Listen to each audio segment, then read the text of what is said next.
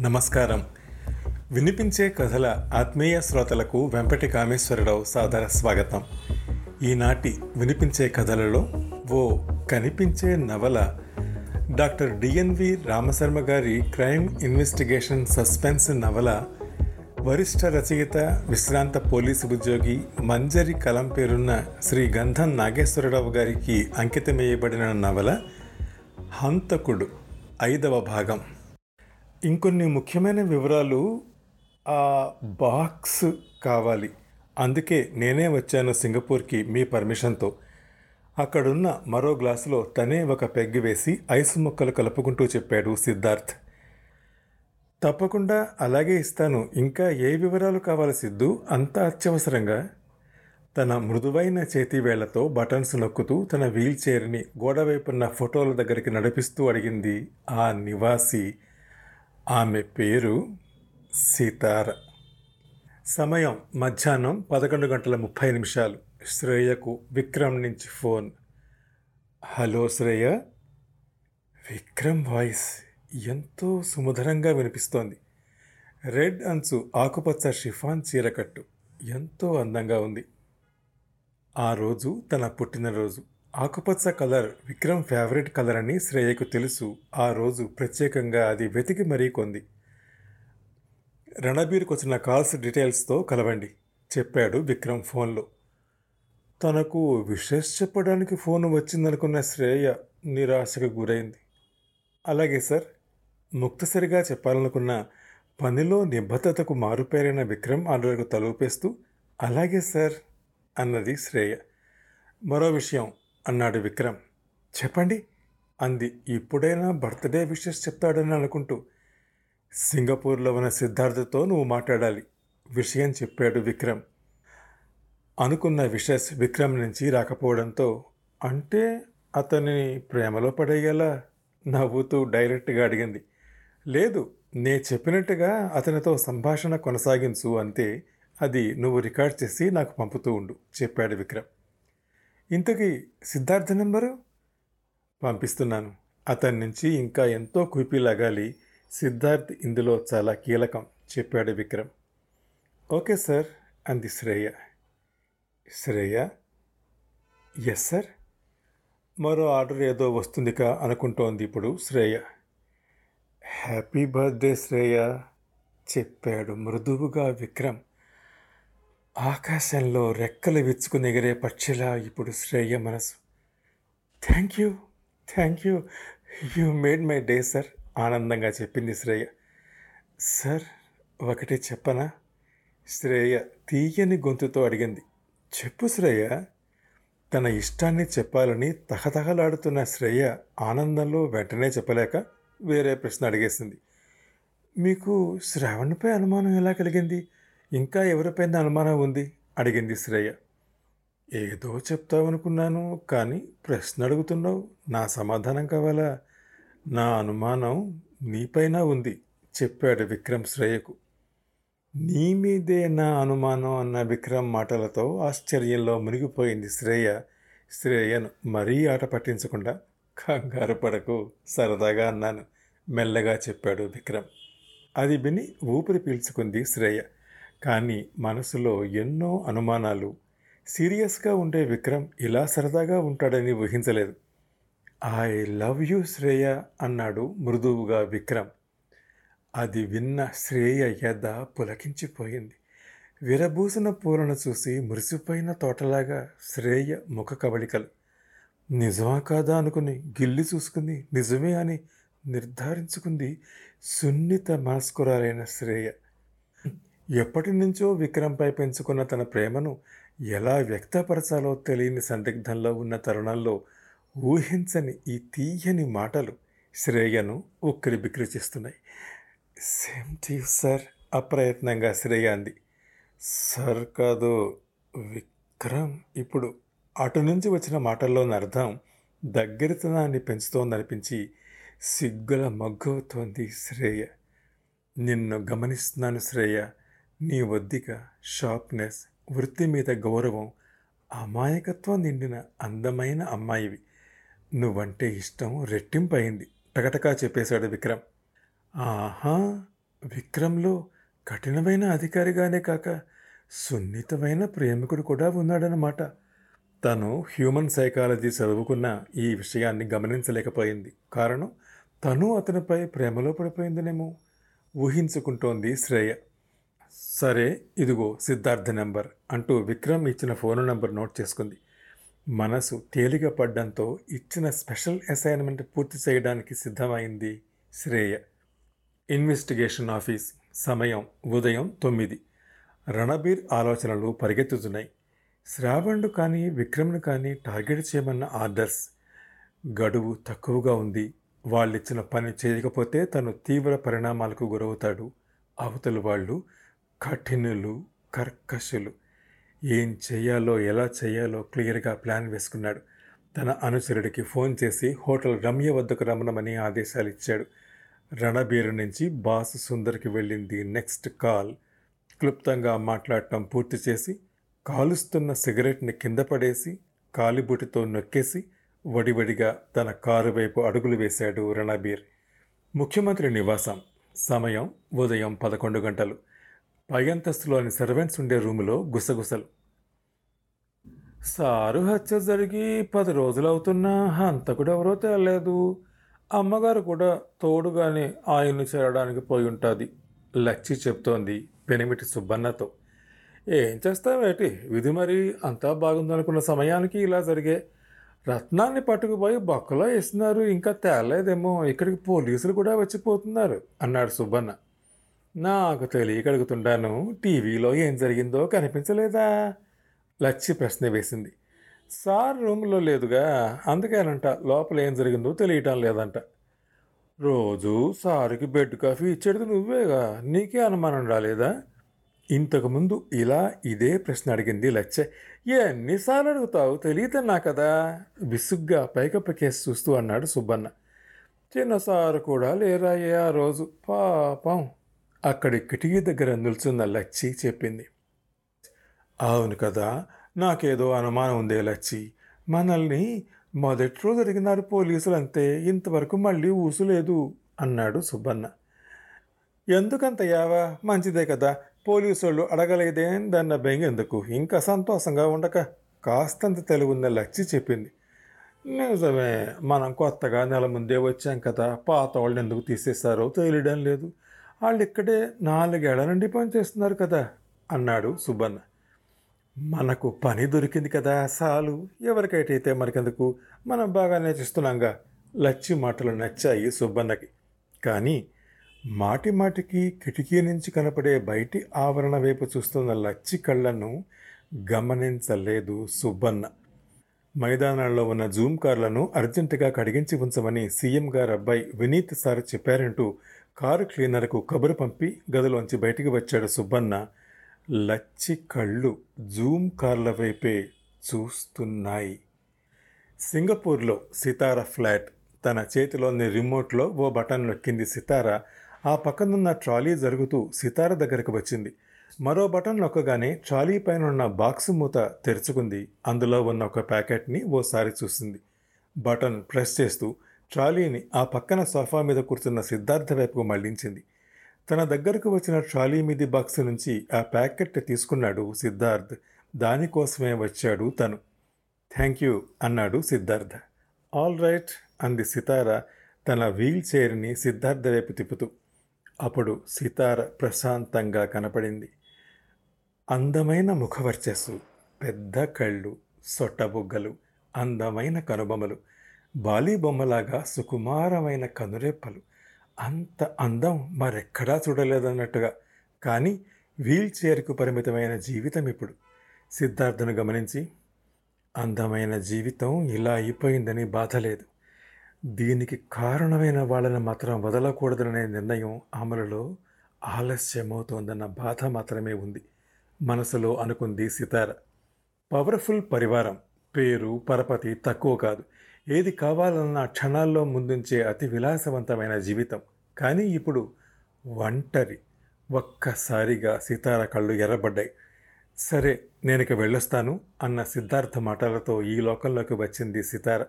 సరే అనుకున్న పని అవ్వాలి లేదంటే తెలుసుగా ఏమవుతుందో తీవ్రత నిండిన సితార మాటలు. ఈసారి మిస్ అవదు నాదే పూచి. మాటిచ్చి ఆ ప్యాకెట్ తీసుకుని లేచాడు సిద్ధార్థ్. జాగ్రత్త జాన్ని అడిగానని చెప్పు. చెప్పింది సితార్.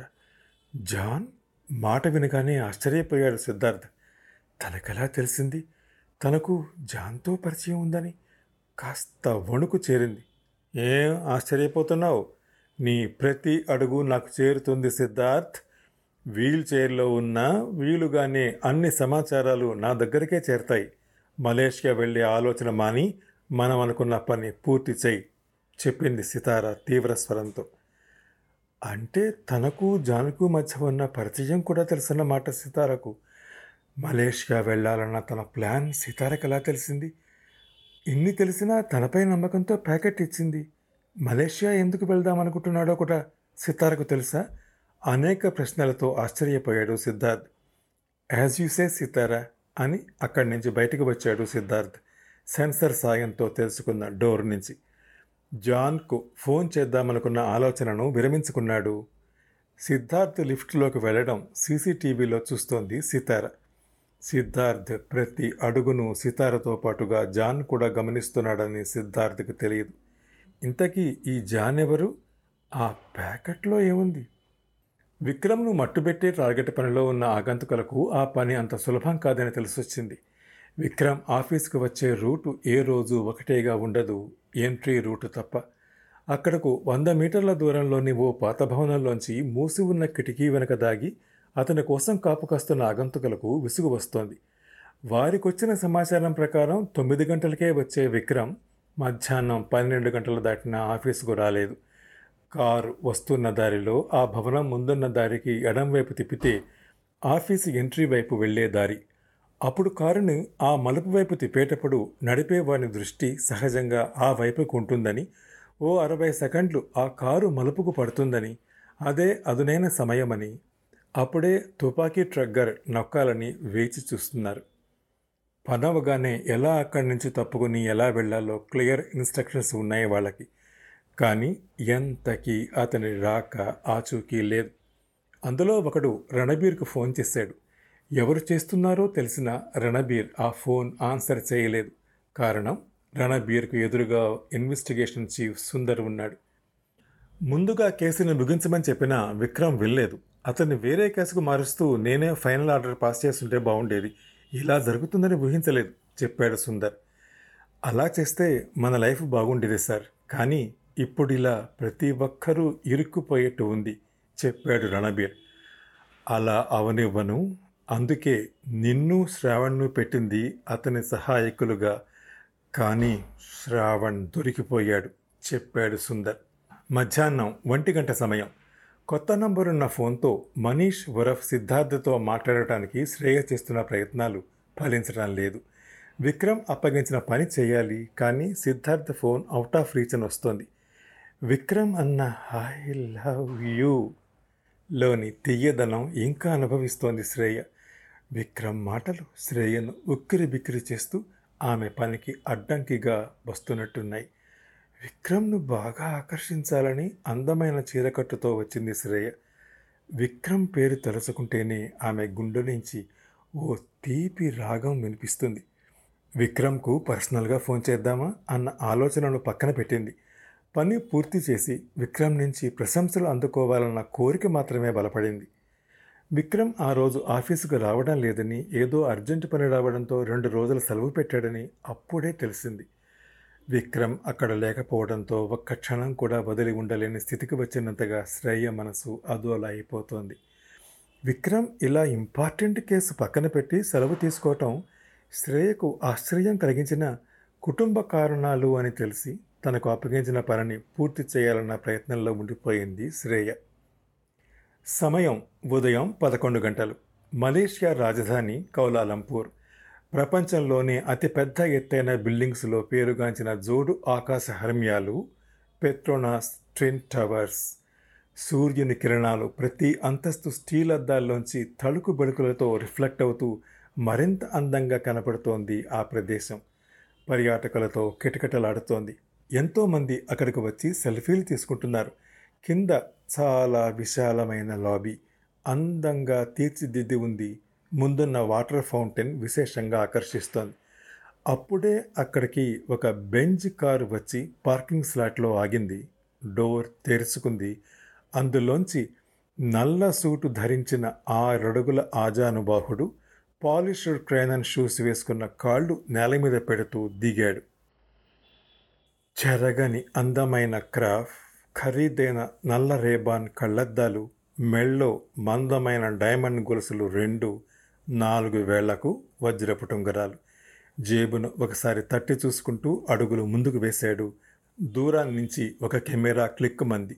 ఇతను ఇక్కడికి వస్తాడనే సమాచారం ముందే చేరడంతో పర్యాటకుల్లా ఓ నలుగురు నాలుగు చోట్ల నుంచి వేచి చూస్తున్నారు. అతని ప్రతి అడుగు గమనిస్తున్నారు. బాస్ అతను ఇప్పుడే తూర్పు వైపున ఉన్న లిఫ్ట్లోకి వెళ్ళాడు. వాట్సాప్ గ్రూపులో మెసేజ్. ఎక్కడికి వెళ్తున్నాడో గమనిస్తూ ప్రతి క్షణం వివరాలు నాకు పంపుతూ ఉండండి. ఆర్డర్గా మెసేజ్ వచ్చింది. ఓకే సార్ అని ఆన్సర్. ఆ ఆజానుబాహుడు ఎక్కిన లిఫ్ట్ ఎనభై తొమ్మిదవ ఫ్లోర్లో ఆగింది. బయటకు వచ్చాడు. అతన్ని ఎస్కాట్ చేయడానికి అక్కడ ముగ్గురు రెడీగా ఉన్నారు. వాళ్ళు అతని చుట్టూ మూడు వైపులా కాపుకాస్తూ రూమ్ నెంబర్ ఎనిమిది వందల తొంభై నాలుగు దగ్గరకు తీసుకువెళ్ళారు. మెటల్ డిటెక్టర్లోంచి లోపలికి వెళ్ళబోతూ తన దగ్గర ఉన్న పిస్టల్ని మొబైల్ ఫోన్ని తీసి అక్కడ లాకర్లో ఉంచాడు. అది రూలు. అక్కడికి వచ్చే వారందరూ విధిగా ఇలా చేయాల్సిందే. ఒకవేళ పట్టుబడితే శిక్ష చాలా కఠినంగా ఉంటుందని అక్కడికి వచ్చే వారికి బాగా తెలుసు. మెటల్ డిటెక్టర్ చెకింగ్ క్లియరెన్స్ అవగానే రూమ్ డోర్ తెరుచుకునే వరకు వేచి ఉన్నాడు. లోపల నుంచి అనుమతి రాగానే డోర్ తెరుచుకుంది. లోపలికి ప్రవేశించాడు ఆ ఆజాను బాహుడు వెల్కమ్ జాన్. సిప్ చేస్తూ తాగుతున్న గ్లాసును పైకెత్తి చూపిస్తూ జాయిన్ అవ్వమన్న సంకేతం ఇచ్చాడు గ్యాంగ్ పెద్ద డేనియల్. జాన్ నవ్వుతూ డేనియల్కు షేక్ హ్యాండ్ ఇచ్చాడు. ఆ గది రంగురంగుల కాంతలతో నిండి ఉంది. ఇటాలియన్ సోఫా సెట్ మధ్యలో రౌండ్ టేబుల్ దాని మీద అందమైన మలేషియా కళా తరంగడితో తయారు చేసిన పూల ముక్కలు. అక్కడ మరో ఐదుగురు ఉన్నారు. వీళ్ళు డేనియల్ అత్యంత నమ్మకం ఉంచిన అనుచరులు. ఆ గదిలో జరిగే ఏ సమావేశమైనా మొబైల్ ఫోన్తో అటెండ్ అవ్వకూడదు. ఒక్క డేనియల్ తప్ప. అక్కడున్న ఆ ఐదుగురిలో ఒకడు సిద్ధార్థ్. సిద్ధార్థను చూశాడు జాన్. ఒక చిరునవ్వు విసిరాడు. సిద్ధార్థ నుంచి కూడా సమాధానంగా ఓ చిరునవ్వు. ఏంటి పనైందా? అడిగాడు జానుడు డేనియల్. పూర్తయింది అంటూ జేబులోంచి ఒక చిన్న సంచిని తీసి అందించాడు. నువ్వు సాధిస్తావని తెలుసు. అందుకే నాకందరికంటే నువ్వంటే ఎక్కువ అభిమానం సంచిని అందుకుంటూ నవ్వుతూ అన్నాడు డేనియల్. సిద్ధార్థ వైపు చూశాడు జాన్. అతని నవ్వు కనబడింది. ఆ సంచి తనకు అందజేసింది సిద్ధార్థే. ఆ విషయం జాన్కు మాత్రమే తెలుసు. డేనియల్ విశ్వాసాన్ని పొందటం జాన్కు చాలా అవసరం. ఆ విషయం తెలిసి సాయం చేస్తున్న సిద్ధార్థ్ జాన్కు దగ్గరవాడు ఆప్తుడు. అక్కడున్న వాళ్ళందరూ డేనిగల్ చెప్పినవన్నీ తూచా తప్పకుండా చేసే చొరకత్తుల్లాంటి అనుచరులు జాన్ సిద్ధార్థ్తో సహా. ఈ పని సిద్ధార్థ్ డైరెక్ట్గా చేయగలడు. కానీ అతనికి ఇండియాలో జాన్ అవసరం ఉంది. అందుకే ప్రతిఫలంగా జాన్కు డేనియల్ దగ్గర మార్కులు కొట్టేయడానికి హెల్ప్ చేస్తుంటాడు. సిద్ నువ్వు తెచ్చిన ప్యాకెట్ కంటే ఈ సంచిలోనిదే విలువ ఎక్కువ. రేపు ఇటలీకి చేరుస్తున్నాను ఈ రెండింటిని చెప్పాడు డేనియల్. వాటిల్లో ఏముంది? ఇటలీకి పంపటం ఎందుకు? దేనికి? అని అడిగే ధైర్యం అక్కడున్న మిగతా వారికి లేదు. అడిగితే ఇంతే సంగతులు. డాన్సర్ విక్రమ్ పక్కలో బల్లెంలా తగులుతున్నాడు? అసలు విషయం చెప్పాడు జాన్. ముందే చెప్పాను కదా అతన్ని సిద్ధ్ చూసుకుంటాడని అంటూ సిద్ధార్థ వైపు చూశాడు డేనియల్. ఎస్ సార్ మధ్యాహ్నానికి పని పూర్తవుతుంది. అక్కడున్న ఆఫీసరు ఆ పని పూర్తి చేస్తున్నాడు చెప్పాడు సిద్ధార్థ్. ఇంత ఆలస్యం ఎందుకు? జాన్ అడిగాడు. లేదు విక్రమ్ అందరివాడిలా కాదు జాగ్రత్తగా డీల్ చేయాలి చెప్పాడు సిద్ధార్థ్. సాయంత్రంలోగా పనవకపోతే నేను రంగంలోకి దిగుతాను సీరియస్ టోన్తో జాన్ అన్నాడు. దీనికే నువ్వెందుకు జాన్? నేను చూస్తున్నాగా? నమ్మకంతో చెప్తున్నట్టు కనిపించాడు సిద్ధార్థ్. ఏమైనా సరే ఇండియాలో మనం అనుకున్నది అనుకున్నట్టు జరిగిపోవాలి. కాస్త కూడా తేడా రాకూడదు. ఆ పనికి ఇంకో పది రోజులే కదా ఉంది. తీవ్ర స్వరంతో అన్నాడు డేనియల్. అవును అన్నట్టు అక్కడ గాంభీర్యం కూడుకున్న నిశ్శబ్దం అప్పుడే పక్కనున్న మరో రూమ్లోంచి ప్రవేశించాడు ఓ బలమైన శరీరం అందమైన ముఖం ఉన్నవాడు. అతన్ని రా రా అంటూ చిరునవ్వుతో స్వాగతిస్తున్నాడు డేనియల్. వస్తున్న అతన్ని చూశారు జాన్ సిద్ధార్థ్. ఒక్కసారి స్టన్ అయ్యారు. ఇతను ఇక్కడ నమ్మలేనట్టుగా చూస్తున్నారిద్దరూ ఆశ్చర్యం పూర్తిగా నిండిన కళ్ళతో. అక్కడకొచ్చి షేక్ హ్యాండ్ ఇస్తున్న అతన్ని మళ్ళీ చూశారు. విక్రమ్ ఇక్కడ జాన్ సిద్ధార్థ్ ఇద్దరు ఒకేసారి పైకానేశారు. ఆ తరువాత ఏం జరిగిందో ఆరవ ఎపిసోడ్లో తప్పక వింటారు కదా. అందాక సెలవు. నమస్కారం. ఆ తర్వాత ఏం జరిగింది? తెలియాలంటే ఈ షోలోని నెక్స్ట్ ఎపిసోడ్ వినండి. ప్రతి మంగళ గురువారాలు ఈ షోని మీరు Apple podcast Google podcast Spotify Gaana మరే ఇతర ప్లాట్ఫామ్స్లో అయినా సబ్స్క్రైబ్ చేసి వినొచ్చు. నెక్స్ట్ ఎపిసోడ్ రిలీజ్ అయినప్పుడు మీకు అప్డేట్ రావడానికి నోటిఫికేషన్ టర్న్ ఆన్ చేసుకోండి.